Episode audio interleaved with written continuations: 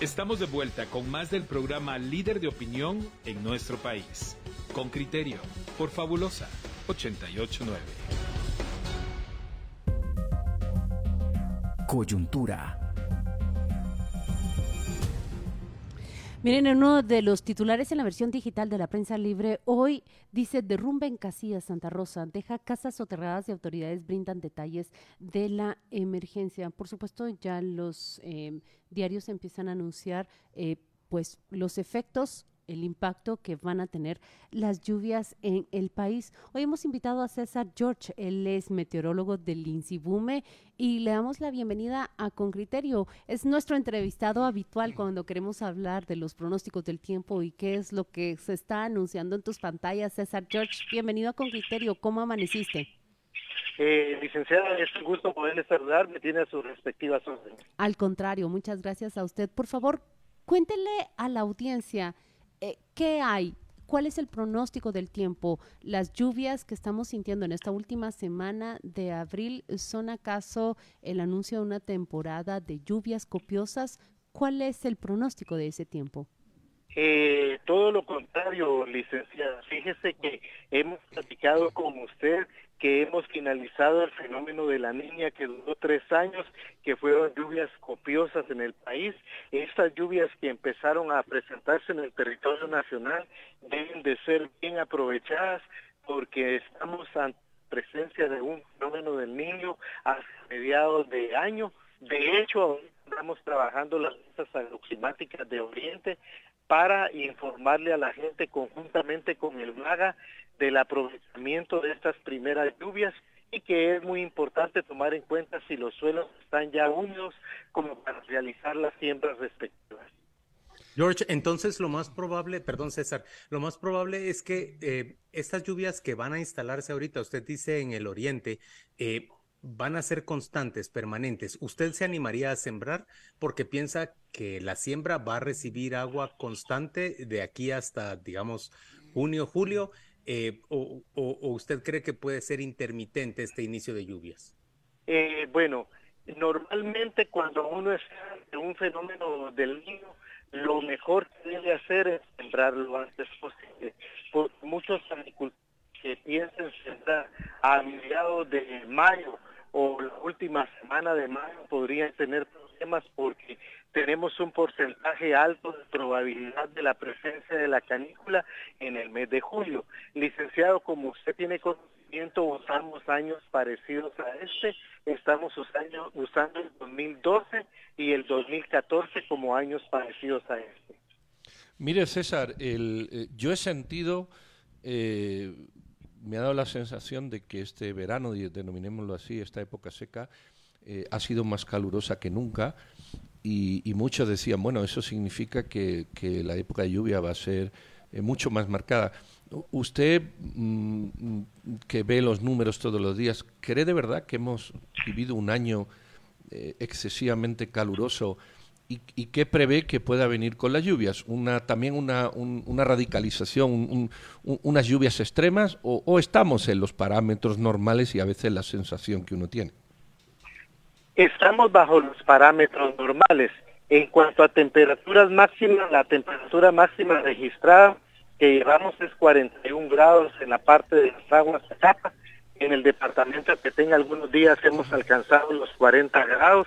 Importante tomar en cuenta que estas temperaturas son medidas a la sombra. Y es normal que ahorita en estas primeras lluvias se presenten lluvias con fuerte actividad eléctrica, vientos y algunas veces caídas de granizo. César, entiendo lo que usted me está diciendo es esas lluvias se van a registrar más hacia el nororiente del país.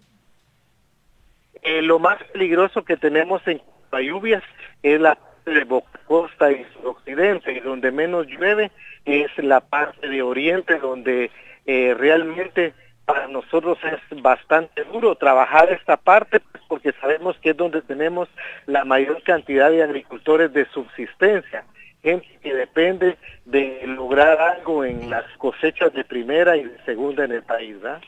Usted habló hace un momento, debo corregir mi error, yo dije la niña al principio del programa, me corrigió, es ya concluido el fenómeno de la Niña, pero también mencionó que están en constante comunicación con el Ministerio de Agricultura y Ganadería. Cuéntele a los oyentes, por favor, de qué se trata esa coordinación y qué es lo que se espera con esos avisos constantes que ustedes empiezan a emitir a propósito del cambio de temporada. Sí, de hecho tenemos 19 mesas agroclimáticas en el país que trabajamos conjuntamente con el MAGA, el ICTA, a algunas universidades, y el trabajo que andamos haciendo es darle a conocer al sector agrícola cómo puede estar la primera parte de época lluviosa, mayo, junio y julio, para que conjuntamente con el MAGA se saquen algunas recomendaciones en cuanto al aprovechamiento de las siembras. El ICTA da recomendaciones qué semilla es aconsejable utilizar, previendo de que la temporada de lluvias no estará muy copiosa. No será una temporada de lluvias muy copiosa. Muchas gracias a César George por esta entrevista. Él es el meteorólogo de Insivumeh. No es una temporada de lluvias copiosas, nos ha dicho, y que el anuncio de la canícula probablemente es para julio, dijo usted, ¿verdad? Julio. Sí, algunas veces se adelanta para última semana de junio.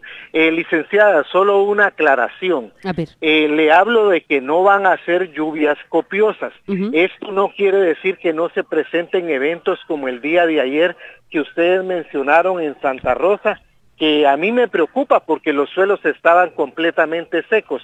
No he terminado de recibir datos de lluvia, pero tuvo que haber sido una lluvia muy fuerte para que provocara este deslizamiento. Bueno, entonces, ¿eso qué significa? Que aunque el pronóstico es no serán lluvias copiosas, no estamos exentos de vivir impactos como los que se vivieron ayer en Santa Rosa. Claro, licenciada, porque, discúlpeme, claro, porque desde el año 2000 las temperaturas son más altas, entonces lo que nos llovía en 10 días nos cae en una hora y es lo que más nos ocasiona problemas. Desde el año 2000 las temperaturas son más altas. César George, nosotros hablamos poco, debo decirlo y debo reconocerlo en este programa, sobre el cambio climático. Eso que nos acaba de decir, temperaturas más altas desde el año 2000, ¿es uno de esos efectos? ¿Es eso lo que nosotros vivimos? Sí, de acuerdo a la Organización Meteorológica Mundial a la cual pertenezco, desde el año 2014 al 2019 se marcaron los años con temperaturas más altas, o sea, ha sido el quinquenio más alto en cuanto a temperaturas. Pues muchas gracias. 40 grados nos dijo usted en Zacapa, en el oriente del país, en esta semana. Muchas gracias a usted por esta entrevista, César George. Nos despedimos. Que tenga un buen día. Igual para usted. Bendiciones y feliz día. Gracias.